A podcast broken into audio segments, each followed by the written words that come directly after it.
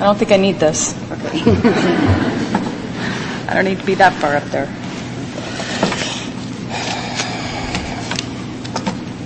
Okay. Can everybody hear me okay? There is kind of an echo up here. well, my name's Penny and I'm a member of Al Anon. Thank you, I needed that.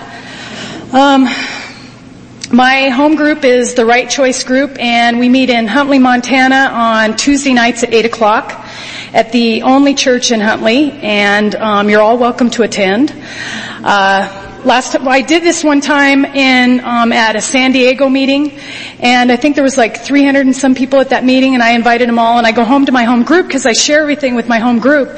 I go home to my home group and I said, you know, told them about the meeting in San Diego, and I said I invited everybody to the meeting, and I said there was about 300 and some people there, and they're like. Oh, we can't have that many people here. So they're not gonna like all show up at once. um, I, you know, obviously to me, if there's a speaker that comes up here that is not nervous, uh, my hats are, my hat is off to you because I am like, I'm always nervous. I mean, I bring up my water and I don't know why I bring up my water. If I tried to drink some water, you'd probably think I did have a drinking problem because it'd probably be everywhere. so, okay.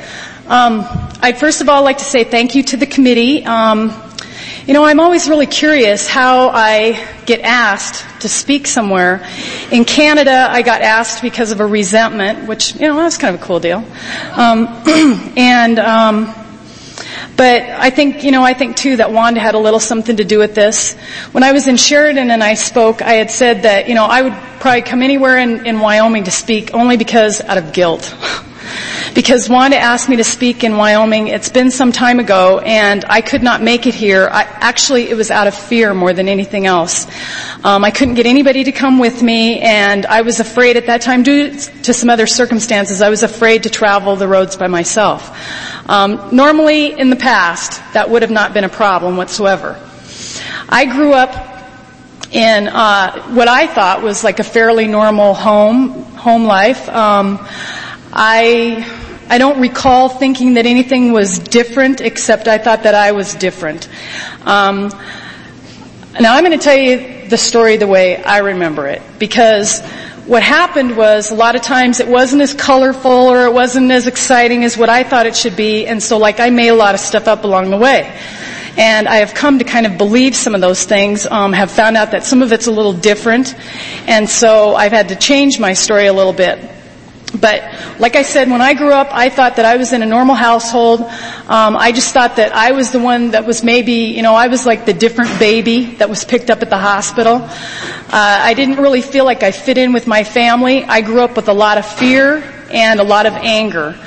Uh, basically, fear because now I, I, need to tell you first of all that my dad i can't say that my dad was an alcoholic my dad never admitted that for himself and i feel personally that if um, if a person is an alcoholic they need to admit that for themselves. But when my dad drank there were problems. My mom had uh, physical problems herself. Um, she had uh, diabetes. And so i don't really remember a lot about my mother. Uh, she was in the hospital a lot, and when I was growing up, I was doing things like treating diabetic ulcers um, that that occurred on her legs and things. So I grew up with a lot of fear in the fact that uh, when my dad drank, I was with him, and he was driving. Uh, a lot of times we spent times in bars together, and we spent times in liquor stores together. And I was born in Denver, Colorado, and as I was growing up, there were lots of changes. I, w- I was thinking about this earlier today, and I thought, you know, why did I have so much fear when I was growing up? Well, I think a lot of it, excuse me, a lot of it had to do with um, you know, moving from school to school, you never really get to know any one person. And I had a difficult time making a lot of friends when I was growing up. So when dad when I was young, Dad was um, doing some building in Boulder, Colorado. He was a carpenter cabinet maker, and I went with him. And I mean, honestly, I didn't know it was illegal to drink and drive for a long time. I didn't know it was illegal to drink and drive, but my dad would be um, drunk, and uh, we'd be coming off those switchbacks, and there were a lot of times where we would get real close to the edge, and I thought I was going to die. And I believe today that that should not have to be something that children should have to think about when they're that young. Uh, so I think that's where a lot of the fear came from, and I think later on I had a lot of fear driving, and I think some of it might have been linked to that. Um, when I think I was about 12, 11 or 12, we moved to Imperial, Nebraska. You know, in the meantime, we did lots of changes within Denver. And we moved to Imperial, Nebraska, which is where my uh, folks' family was from. Uh, I don't quite know why we made that change, but I felt closer being there because I had some family members that were there. And I was able to attend school with a lot of my cousins that were the same age. Now, up until this time, I mean, well, and I, I always, I think I always was pretty shy and didn't really, you know, didn't feel like I fit in. I always felt like I was the one that was different. Uh, my mom made my clothes and of course they weren't, you know, tight like everybody else's were and, and, or they were baggy or they were weird colors or, you know, just whatever. And all those little things that become like a complex when you get older and so those were the kind of things, you know, I went to school thinking everybody was looking at me basically. And I didn't think they were looking at me because I was cool. I thought they were looking at me because I was weird. Now that was my perception of what I saw. Um, as I was going to school there, um, that was when there was a lot of weird things that were going on. And uh, with my family, you know, my mom spent a lot more time in the hospital. Uh, she'd be out of the home a lot, and my dad spent uh, most of his time in the pool hall, in the local pool hall. And so I spent a lot of time um, while I was growing up, not only when we were in Imperial, Nebraska, but also earlier, um, learning how to cook for myself and learning how to take care of myself. I, I am, an, well, to some extent, we'll say right now, I am a, an only child. We'll say that for right now. Um, I had a really good friend um, that I started sharing a lot of things with and felt pretty comfortable with when I was growing up. Uh, her name was Janine, and Janine and I started kind of palling around together. And Janine was one that I started kind of sharing some things with that I never shared with anyone before. And when I was about I think 14 or 15 years old, my mom sat me down at the uh, dining room table one day and she said, I have something to tell you. And I said, okay. And she said, um, I'm not your real mother.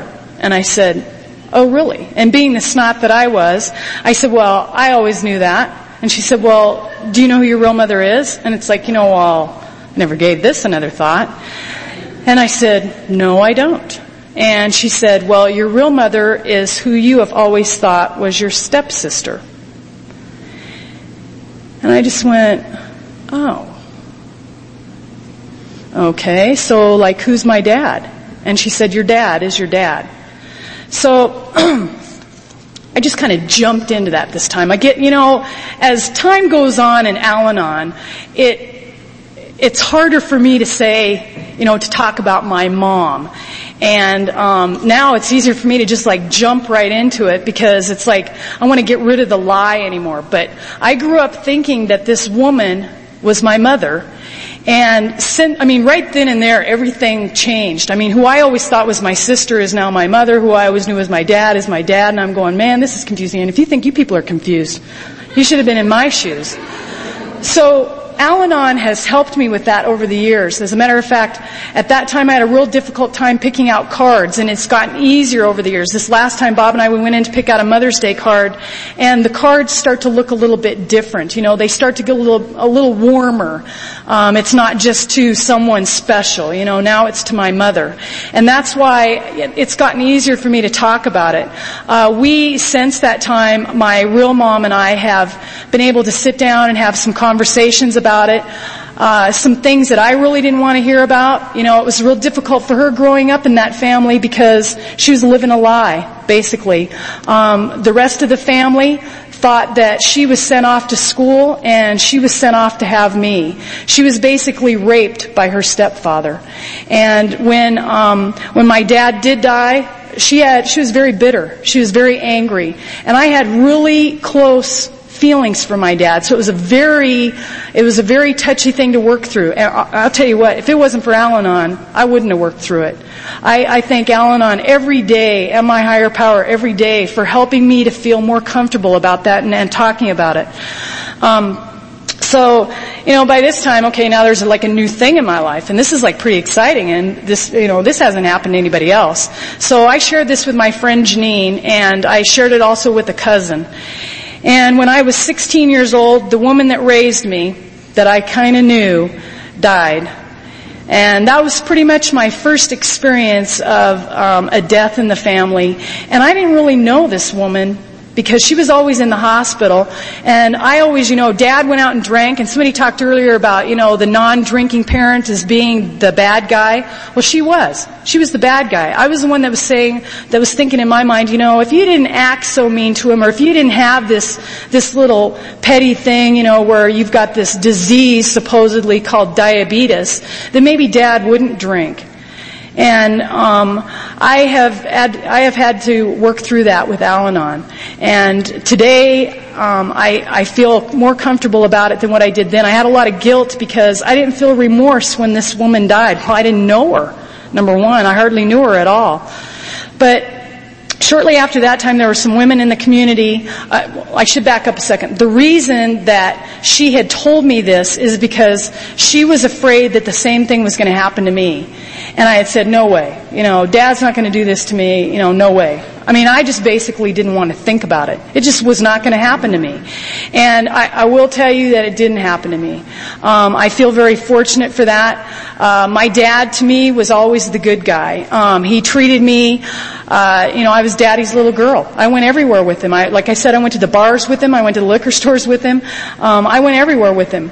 Uh, there was one time when when we moved and we went to a bar and he had said to me, he said, you know, don't, don't tell your mother that we went here. It'll be our little secret. And that was a big deal to me.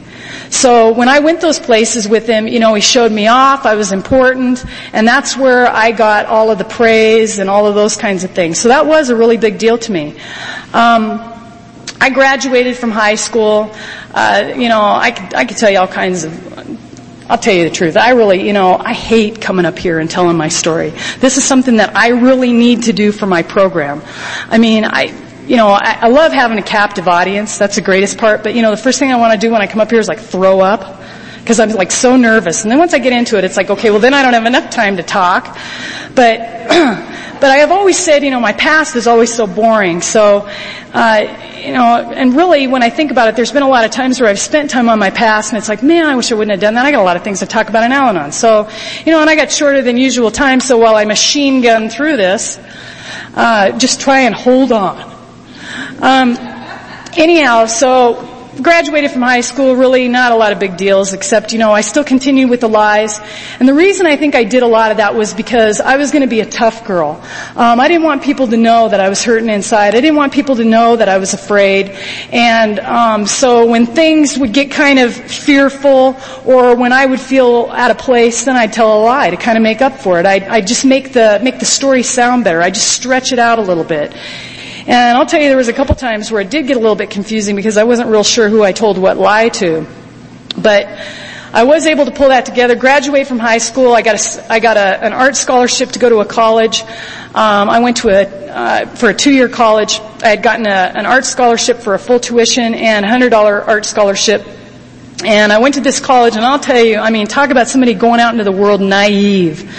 And it was, you know, by the grace of God that I am here today because of some of the bizarre things that I did. Uh, I, I mean, I just did not know what I was going out there for. Um, I, I was very fortunate because the college that I went to was small and the people were nice, basically.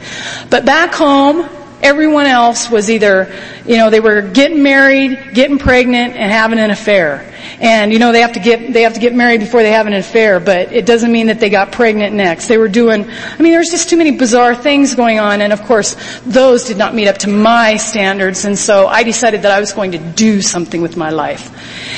And you know, I have searched after that do something with my life, be somebody up until after I came in Al-Anon.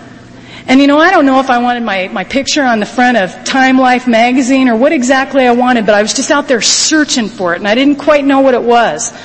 So I decided that I was gonna just like move north.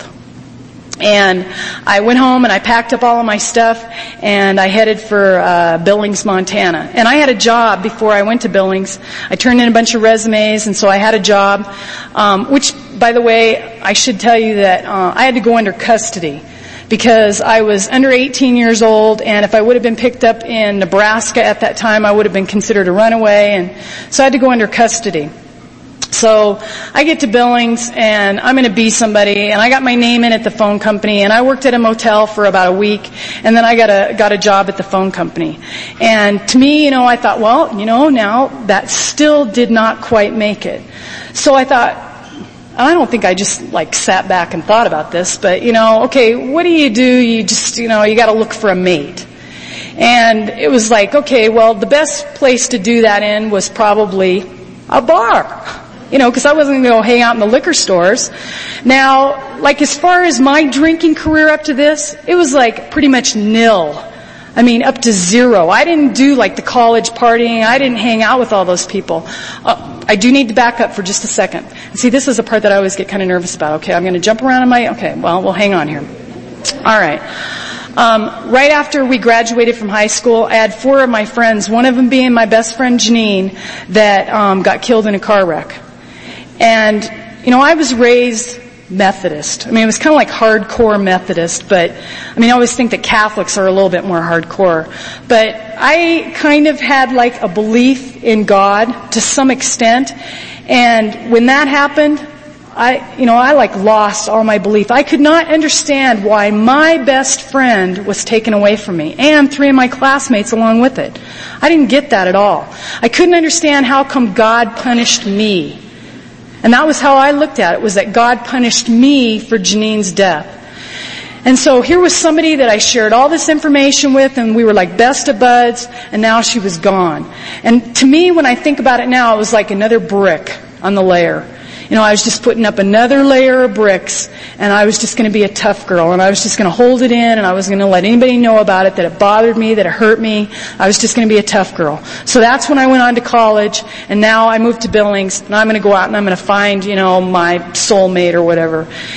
And so uh, rather than hanging out in liquor stores, I went to bars. And, um, you know, I've always said you could line up probably a hundred men over here, and I could probably pick out every drug addict and alcoholic. I am like attracted to those people like magnets. I mean, you people are fun.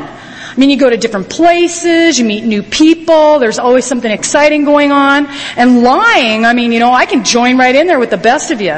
I can scope you people out anywhere. Trust me, I can find you anywhere. So, you know, most of the guys that I dated were, well, some of them were in the program or have come through the program anyway. And uh, there was one guy that I dated though that didn't seem to have a drinking problem or a drug problem, which, you know, I never thought of it as a problem then. Now I reflect back on that and I think, oh, you know, he never did drink, never did party. It's boring. I always thought there was two kinds of people. I thought there were Bible thumpers and I thought there were drinkers. And I sure as heck was not going to hang out with the Bible thumpers because the drinkers had the action going and that's just where I wanted to be. Right in the middle of the action. So I was kind of hanging out with some guys that were um, this, uh, you know, I need to kind of tell this story to just kind of show you, you know, not only how naive I was, but how helpful I am. Um, when I first moved to Billings, there was this guy that came and told me, you know, that he was on his, you know, on his hard luck, and he had been, uh, he was on parole for murder, and he couldn't, therefore, you know, he could not stash any firearms or any drugs in his house. And it's like, hey, you know, I'll help you out. Just bring them over. So my trailer became like the local drug stash. And I, you know, I didn't think about that we were going to run into problems of any kind. I thought, you know, this is like something I need to be doing in life. I need to help these people out. You know, they'd all come over and pull the curtain shut. Now these are some paranoid people, I'm telling you what. Pull the curtain shut, get out the booze, and we'd be cutting all this stuff up, and I'm, you know, tearing out the Playboy magazines, making the little paper diapers, and we're weighing all this stuff, and I helped him sell it. As a matter of fact, there was a guy, the gal that brought me Al-Anon, her husband was in AA and I was helping him sell cocaine. It's like, yeah, I mean, you know, this is like I said, it's, you know, they're calling you up at all times of night, the tires are in. Oh, okay, where are we gonna meet? You know, and I think we got a big thing going down here. So, you know, I thought I was like really hitting some big action on this and So that was kind of like where my mentality was at the time. That's why I say, boy, for the grace of God, you know. Uh, so there was this one time I was in a bar and, and uh, I was out with a guy and we were dancing and we come back over and we're sitting around the bar and and I happened to look over. There was like a little party going on over here to my left and, and I look over and I scoped out this guy's mustache. I mean, that was the thing that I zeroed in on, and I spied him. And he came over and I said, I, I am in love with your mustache. And so, you know, a few, few things exchanged. The guy that I was with got a little bit jealous and he, he gets ready to haul me back out on the dance floor and I said, wait right here, I'll be right back. And he says, yeah, yeah. So I go out and I dance and I come back and this guy with the big mustache is gone. Now I'm going to tell you right now, I saw this man and it was like, that is the man I'm going to marry. Hey, I got my wish. What about you? well, he's gone. Nobody knows who he is. Now, I'm telling you, we, those of us, those are the people that, you know, that I go to meetings with back home, we are a persistent people. I don't know about the rest of the Al-Anon members in here, but we are persistent. We do not give up. I went into that bar every single day for a week asking every barmaid, every client, everyone in there if they knew this guy named Bob with this big mustache and I thought maybe he was a fireman. Finally, one week later, the barmaid coughs it up. And, you know, I learned later that probably everybody knew, but nobody was giving it away. So she gives out the last name. I, okay, I'll try not to do the anonymity thing this time, sweetheart. I just blurted out his last name last time. Uh, anyway, so she gives me his last name, and I immediately go to the phone book, and there's two of them in the phone book. Now we're real good at this. I picked the picked the first name on the list.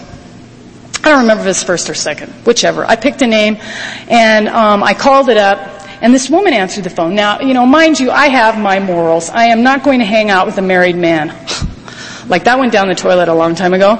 But, so I said, is Bob there? And she said, no, he's not. Uh, she told me they'd be back at 11 and so, you know, I'm like watching the watch. At exactly 11 o'clock, I call him up. I said, do you remember me? He says, yes, I do. I said, can you meet me? Yes, you can. He comes down the bar. He slides the chairs together. I said, my place or yours? And he said, yours. And hey, we were on a whirlwind of a dating session as far as I was concerned.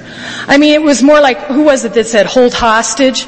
Yeah, that was more like what it was for me. I called it dating.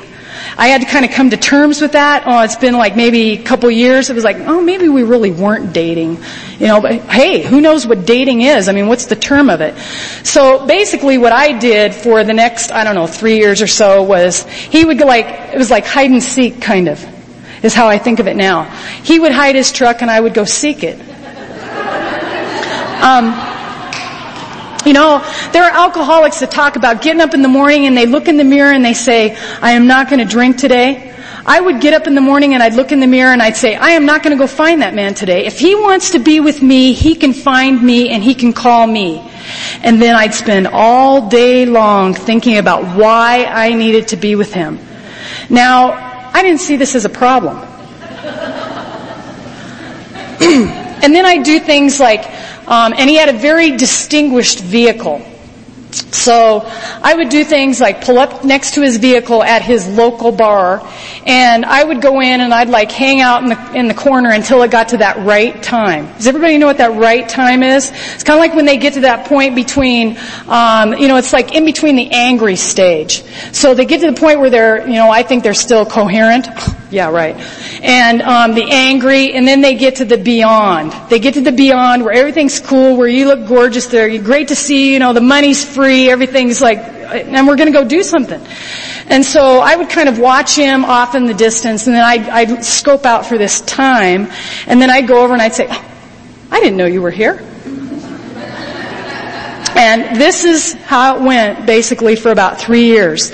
I as I said, you know, my drinking career was, I didn't do that. Uh, basically, the reason I didn't like to drink was like, I like to be in control of the situation. I didn't like the little headache thing. I didn't like, you know, losing that, you know, when alcoholics talk about that little moment that they get to, man, I did not look for that moment. And so these guys drank a lot. And I knew, I mean, this is probably the only time that this bartender in this bar didn't blurt out something, uh, some sort of obscenity or something bizarre about me. But he came over to me and he said, you know, what do you want to do with all this beer on ice? And I said, well, like, what are you talking about? And he said, well, you know, these guys have been buying rounds all night. And what do you want to do with all this beer on ice? And I said, well, resell it. no wonder that bar made such a fortune.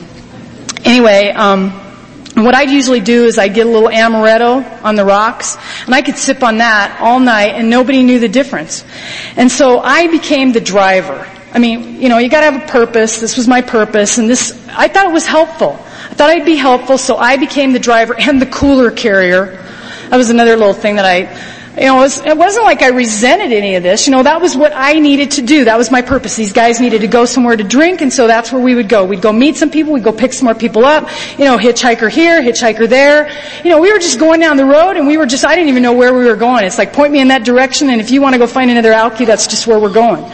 Now, I need to tell you, you know, I had no idea about Alcoholics Anonymous, about Al-Anon. I didn't even, in my concept, I believe alcoholics were like skid row bums, you know, the people that you see laying in the gutter and that just don't get up, that like crawl across the, you know, to, from bar to bar. I think that was my perception of what an alcoholic is. And so, I had no idea that drinking was any kind of a problem whatsoever through this. Um, I did I did things like you know call in for the alcoholic and uh, call in sick for him, and you know I had a couple of family members that died several times because I needed to be there with the alcoholic. I mean he needed me. He needed me to drive. Um, so th- this, like I said, went on for about three years and. Um, I became very, very attached to this man, uh, and it wasn't. I don't even know if it was. Well, I know it wasn't love. I mean, today, what I understand, that's not what it was. It was pure, outright addiction. And when I came in Al-Anon and they were talking about addiction, I said, no, you people don't get it. I mean, I thought, okay, I'm different. I am different. I said, you people don't get it. I am not addicted to the alcoholic. I'm obsessed with the alcoholic.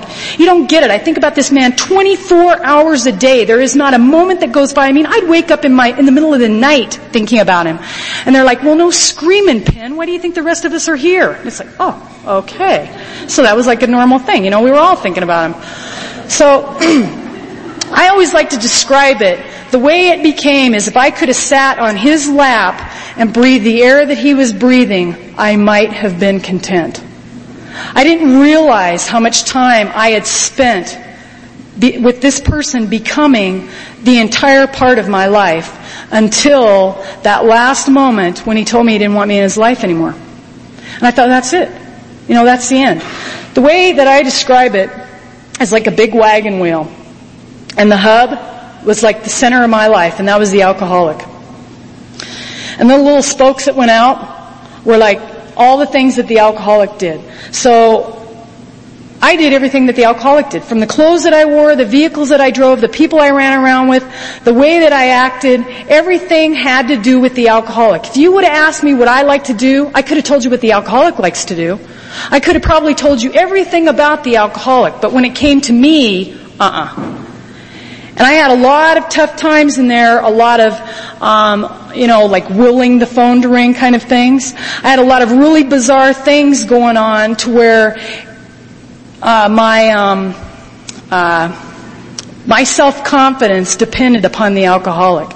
I know there was a point where I had thought that if I looked better than the alcohol, then maybe the alcoholic would be with me. Now, you know, at this point, he didn't have any idea that he was an alcoholic, and neither did I. As a matter of fact, before I ever came in Al-Anon, the gal that brought me in, she said, "Do you think that drinking might be a problem?" And it's like, I don't, I don't think so.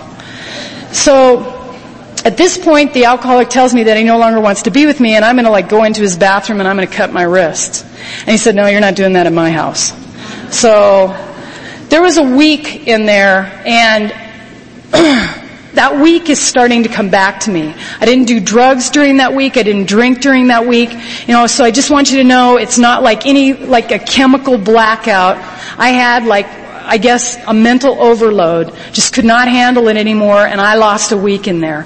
Uh, sometime later, when I was moving, I came across a whole bunch of sleeping pills, and I, you know, I looked at the date on those, that the receipt, and I know that those were purchased during that week, and I guess I had intentions of taking those pills. I, you know, I don't know. I just, I could not imagine life without the alcoholic. And then I found out uh, the alcoholic came to me and said that uh, he was going to check in for treatment, and I remembered my friend talking about did she thought that he did I think that he had a drinking problem, and I went to her and I told her, and um, that was when I found out about Al-Anon. And I'll tell you, it was, it was okay when the alcoholic was in treatment because I didn't have to think about him. I mean, I knew where he was.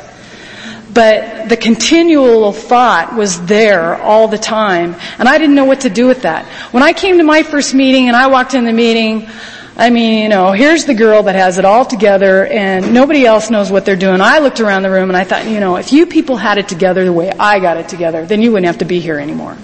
So I came into you like real cocky. And that's, you know, that's one of the things that I have had to pray about and work on in my life is not only working with women and uh, finally getting some women friends. I mean, it's like, it's almost like a relief for me because I had a really difficult time with women, but I also had a difficult time letting down my guard. Um, they told me in Al-Anon, as a matter of fact, I did a lot of things in Al-Anon. I, I was like telling this. I did a lot of things in Al-Anon in spite of you. I mean, people would talk about, you know, this little feeling and what was going on, and they would say what they did, and I would say, you know, I'd say, in my mind, I'd think, okay, I'm to do that, and I'm to show you it doesn't work. So uh, at that time, I was working with a gal, and um, uh, her name was Jane. And this is the Jane syndrome that I like to tell about. Um, this has helped me a lot in my life.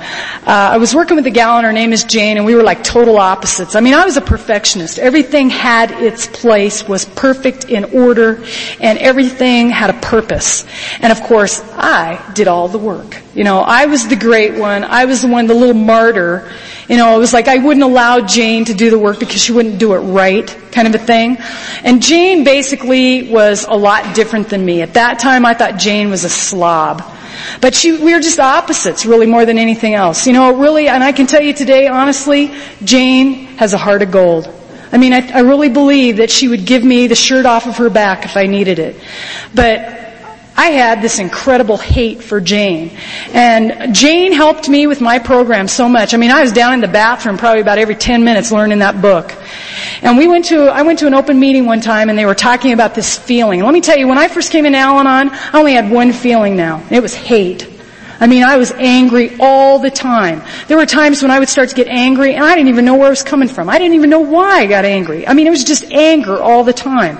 And I honestly believe today that that was, that anger was all of those other feelings all covered up. Just didn't know what else to do with them. Just that was the only, that was the only feeling that I was comfortable with and that I was accustomed to and so that was how I felt most of the time.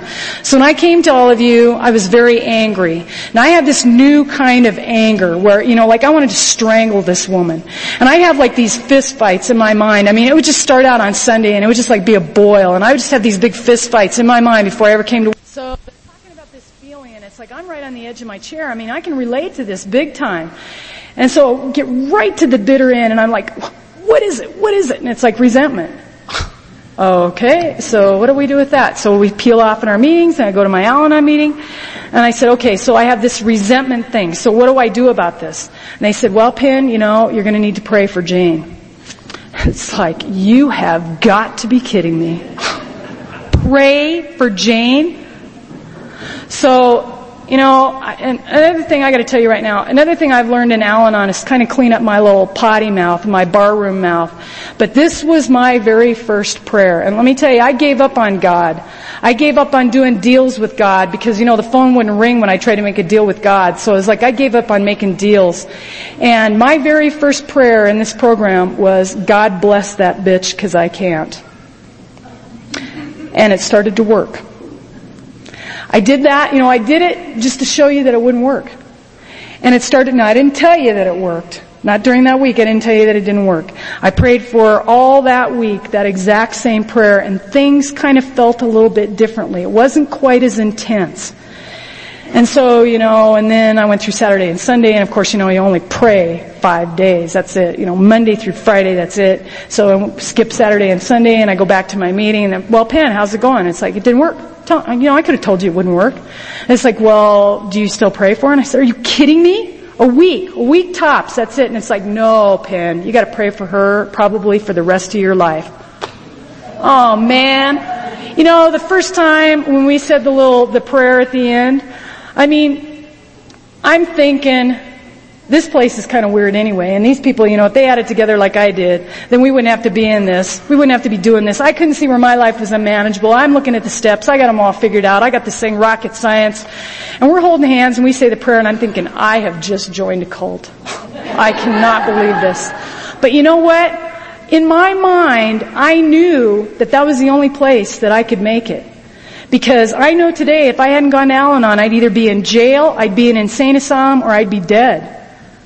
They talk about Montana as being the last best place. I mean, I want to get up on that billboard and I want to wipe out Montana. I want to put Al-Anon as the last best place. Because Al-Anon has really saved my life. Now I went in there for the wrong reasons.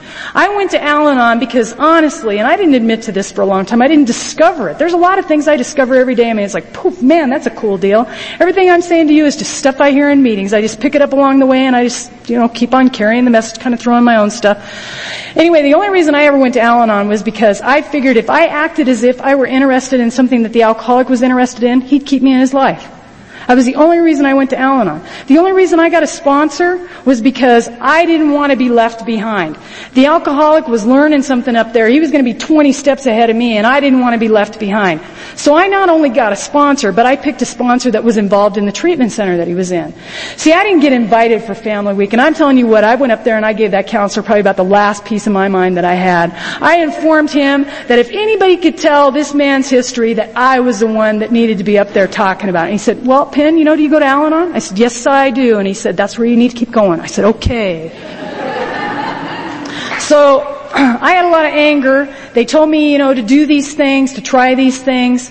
Um, I started working on the steps right away with my sponsor. One of the things that they told me in Al-Anon was to, uh, well, one of the things, you know, only two things that they ever told me to do in Al-Anon. One of them was to keep coming back. And you know, nobody told me for a long time to keep coming back. I'd gotten 86 out of bars for starting fights and then just kind of leave it up to everybody else. I loved that part. That was a great part. Um, but I also got kicked out of some bars for starting my own fights and uh, finishing them. And um, you know, I didn't have a lot of people telling me to keep coming back. And these people told me to keep coming back. And as much as I disliked all of you, you know, it was like all these women in here. I was like, what is this, a women's club? All these women. I mean, I didn't like women. But, you know, they had something that I wanted. And it seemed as if they were pretty happy and they were laughing and there was nothing that was funny. I remember the slogan that says, um, how important is it? Well, let me tell you something. It was like real important in my life. Everything was extreme in my life. So when, when they'd ask me how important it is, it's like, it's real important. So another thing that they told me to do in Al-Anon was they said, Penn, you need to spend an hour a day by yourself with yourself. I mean, I didn't even know who I was.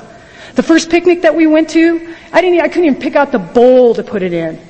I didn't have any idea. I remember thinking in my mind, what do I like to do? I got so spooked about what I like to do. I was scared to death. But no one was going to know that. So my hour a day I spent in a bubble bath, bawling my eyes out. Because I wasn't going to let anybody else see that. None of you were going to see how hurt I was inside. Well, duh. Like nobody could see that. I mean, think about it a minute.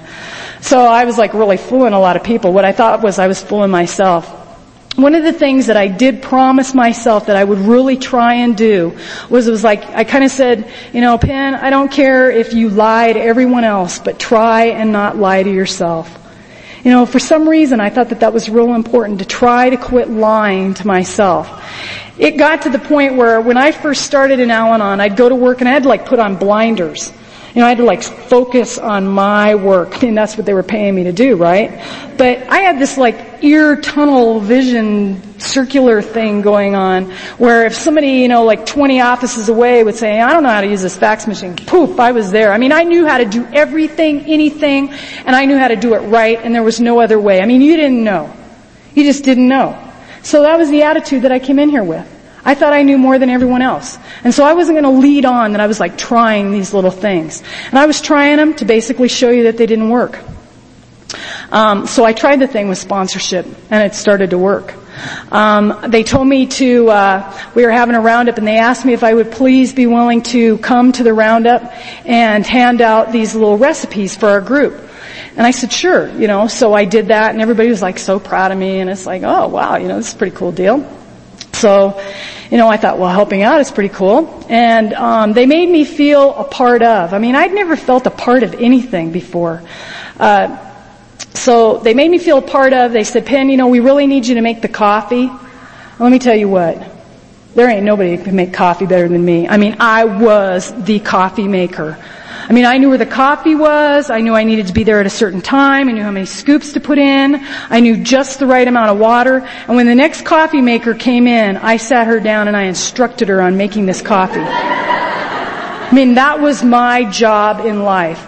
You know, thank goodness they did that for me.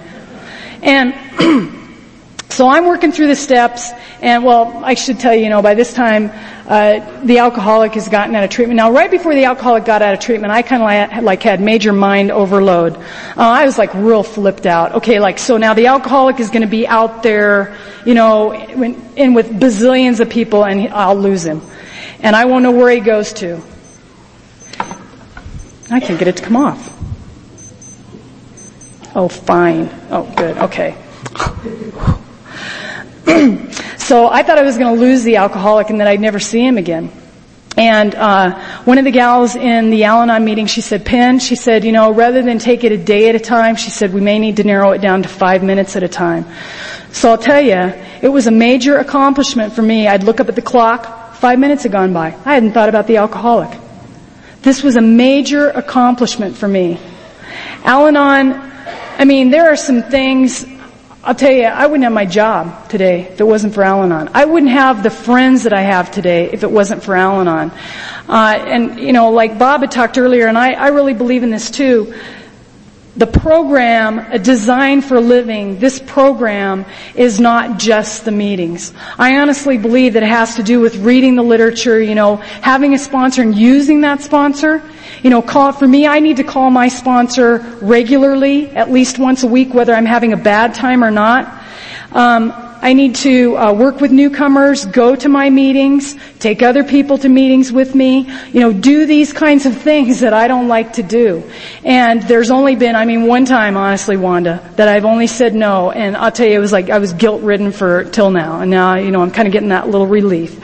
But I, I will normally I mean, I have not said no yet that I can remember to an Al-Anon request.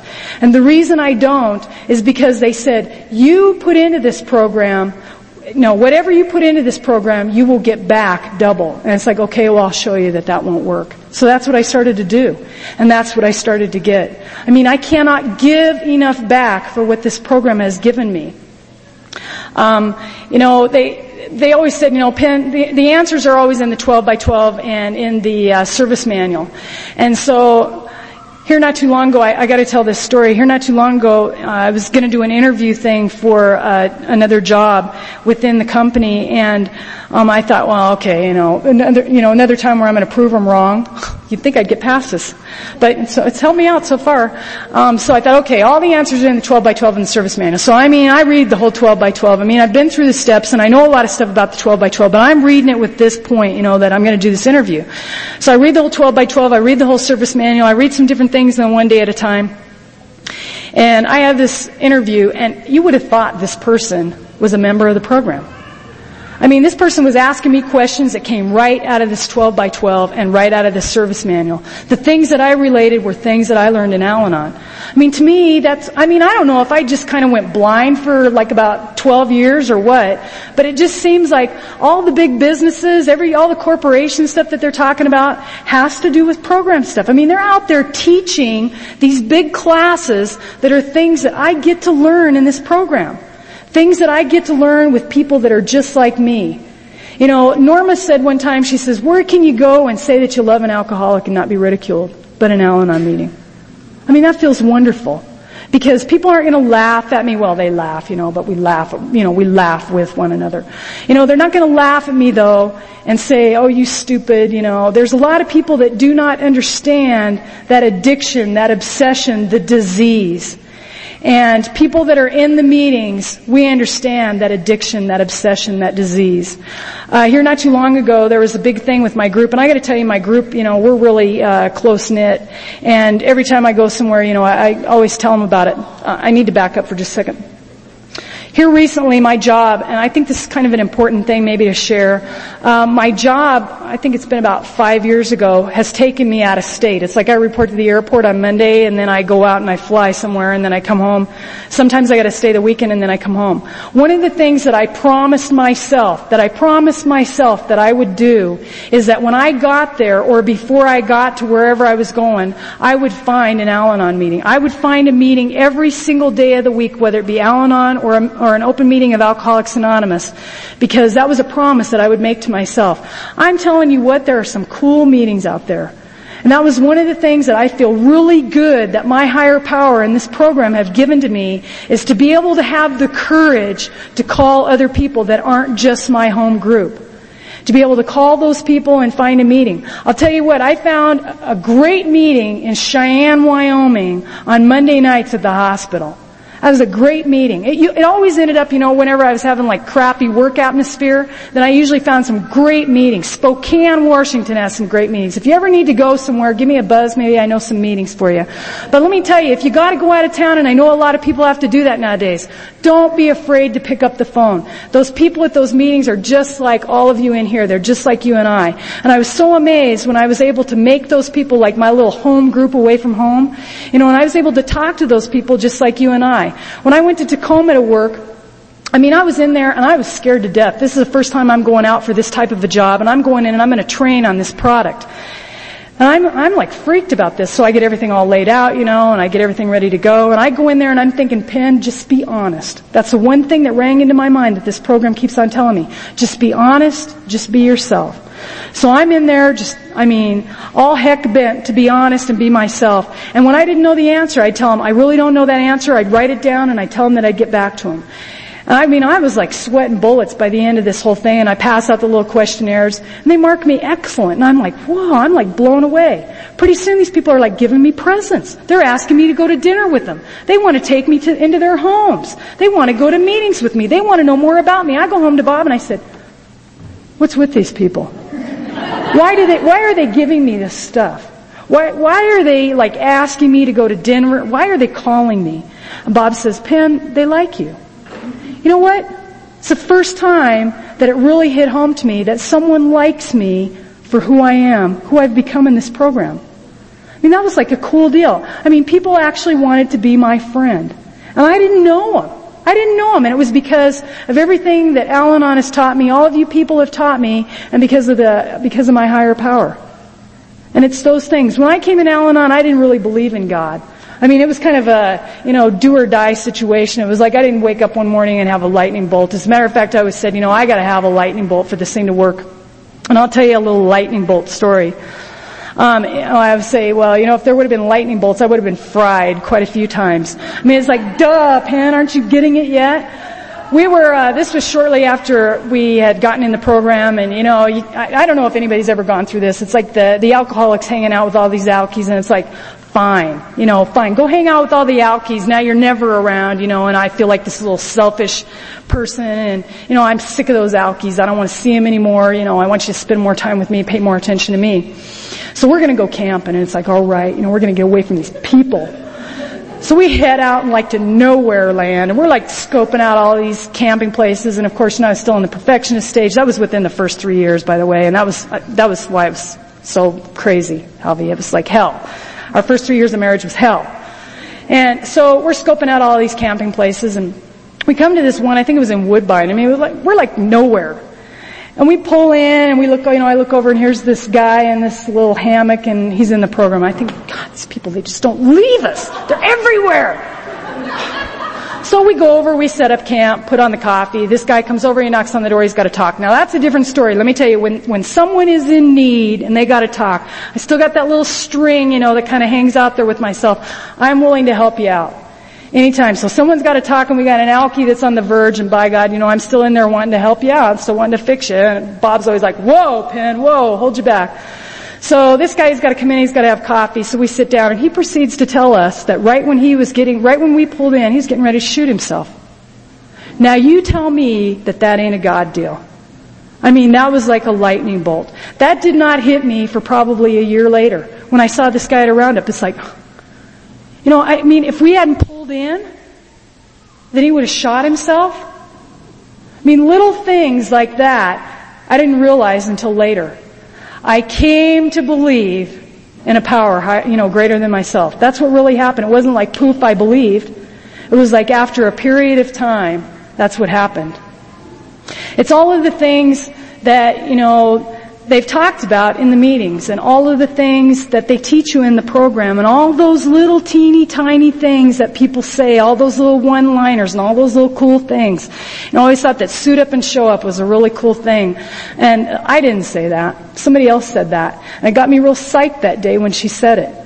And I just like those little things. It's taking all of those things together and that's what makes it okay. That's what makes it okay when I go out there in the middle of nowhere all by myself and don't know anyone and I'm scared. I have all those little things together that make it okay.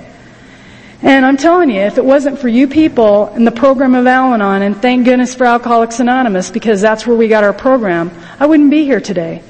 Long time into the program, um, my group decided that we were going to sponsor an Alateen group, and, and, this is kind of an important part too. The Alateen sponsor talked yesterday, and I think this is important. Um, I was like the only candidate. I was like the only one that didn't have kids, and everybody's looking at me, and it's like, okay, fine. You know, if we're going to do this deal, you know, it's like, I mean, I don't like kids. I can't stand kids. I mean, they're just like a bunch of little curtain crawlers to me, and it's like, you know, I'd rather, you know, I, I've always tell people, you know, the reason we don't have kids is because I'd be in jail. I'd kill them.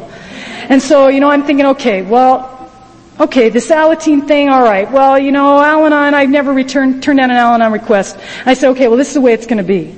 I said, this is not going to be my group, this is going to be our group as a whole. We're going to sponsor this group together. So when, when I have problems or I need to be out of town or something like that, we will do this deal. And I said, we're going to have it on a night that works out for me. So we had it on a Friday night. I mean like massive amounts of kids all show up. And all these kids come in and, you know, they all know me because I know their parents and I've, you know, been to their houses and hung out with them and they all come in and they think, oh wow, this Penn, you know, this is gonna be really cool. And I said, okay, we're gonna set down some ground rules right now. Number one, I am not the babysitter. Number two, I know every single one of your parents and they gave me permission to put you over my knee. And number three, I hate kids. And let me tell you what them little devils did. They like wrapped me around their little finger. I'm not kidding you. Man, and you think, you got little ones at home and you don't think they know what's going on? I'm telling you right now, they know everything that's going on. I don't care how small they are. It is spooky what they know. We had kids come into that meeting that learned how to read in that meeting. And I'm telling you what, there were times where I had to fight back the tears. I had to fight back the tears. There's times where I wanted to, I mean, burst out laughing at some of the things that are going on.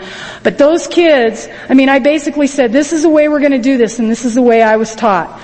We're going to have the uh, preamble, the opening. You'll go around, you'll read the steps, go around, read the traditions. Somebody picks out, you know, somebody's a chairperson. They read the daily reading. We go around, we introduce, and we have a topic. And those kids together, they voted in a group representative, an alternate group representative, a treasurer, a secretary. They did all of those things. They got involved in the area. They had like an annual skating party. They, they got money together. They paid rent. They split their money. They sent money to district. I mean, those were the things that I was taught in this program. Whenever they asked me a question, I didn't pop it off the top of my head. Because people that I, when I grew up, and that's really what I did, I grew up in this program. When I grew up in this program, people went to the book. And when you go to the book, then they, they know where to go to the book now. So we went to the book and we look up the answers in the books. And that's kind of how we did the deal. Recently, we've been down to uh, one about one member, and uh, let me tell you, we struggled with that for a while. We got the group involved. You know, it's a group thing. Got the group involved, and my group has decided that um, we're going to do a little PI work. We're going to work with the uh, minister of the church. We're going to do some different things there. But I'm telling you what, if I had not been involved, I mean, that was a God deal. If I had not been involved with that Alateen group, I think I would have missed out. And that's why I keep coming is because I'm not going to miss out. I don't want to miss one minute. I mean, it's almost like gossip kind of. But this is my good stuff. It's like my medicine, my syrup, you know, my cough syrup, whatever. This is like what I take for my disease. This is what I do, and it's like I wouldn't know, I don't think I'd know anything else. A design for living, I mean, this is what I do when people say, man, Penn, you know, you're kind of hardcore on Al-Anon. It's like, that's okay. Hey, I'd rather be addicted to Al-Anon than be addicted to the alcoholic again. I'm telling you what, I remember those feelings when they come back. When we get a newcomer that's talking about being addicted to the alcoholic, I know exactly how that feels. Exactly how that feels. I mean, you cannot think of anything else but and I'll tell you, I wish I would have brought my, um, my literature, but I always refer to this page. On page 13 of the One Day at a Time book, it tells me that I need not live in fear anymore. I don't need to do that anymore. That I've got all of you people, and thank goodness for that. You know, it's things that I need to do like this and get up and chair the area, chair the area meetings. I'm looking over at Pam because she does that too, and I'm telling you what, there's times when I've been involved in service and I've gone home and I've thrown my books on the table and I go, what a thankless effing job. You know, but there wasn't a minute that didn't go by that I didn't learn something from it. I mean, it was like it linked right with what was going on with my job. If I didn't learn that in Al-Anon, you know, practice it in Al-Anon, you know, like a little controversy, oh heck, don't be afraid of that. Get in there and do it because what, what's a better place to practice those kinds of things? you know, than to do it in Al-Anon with friends and people that you know. And then I could go do it like what I call in the real world, you know, out there with my worker bees and stuff. And I have benefited and gotten back like threefold. I cannot give enough away. And so I'm hoping with all of that, that if anything, if you're new or if you're feeling alone, this is like a we deal. You know, if it hadn't been, I could not do this by myself. This is a we deal. And that's why those steps are like in plural. That's what it told me. So thank you everyone. I really appreciate it.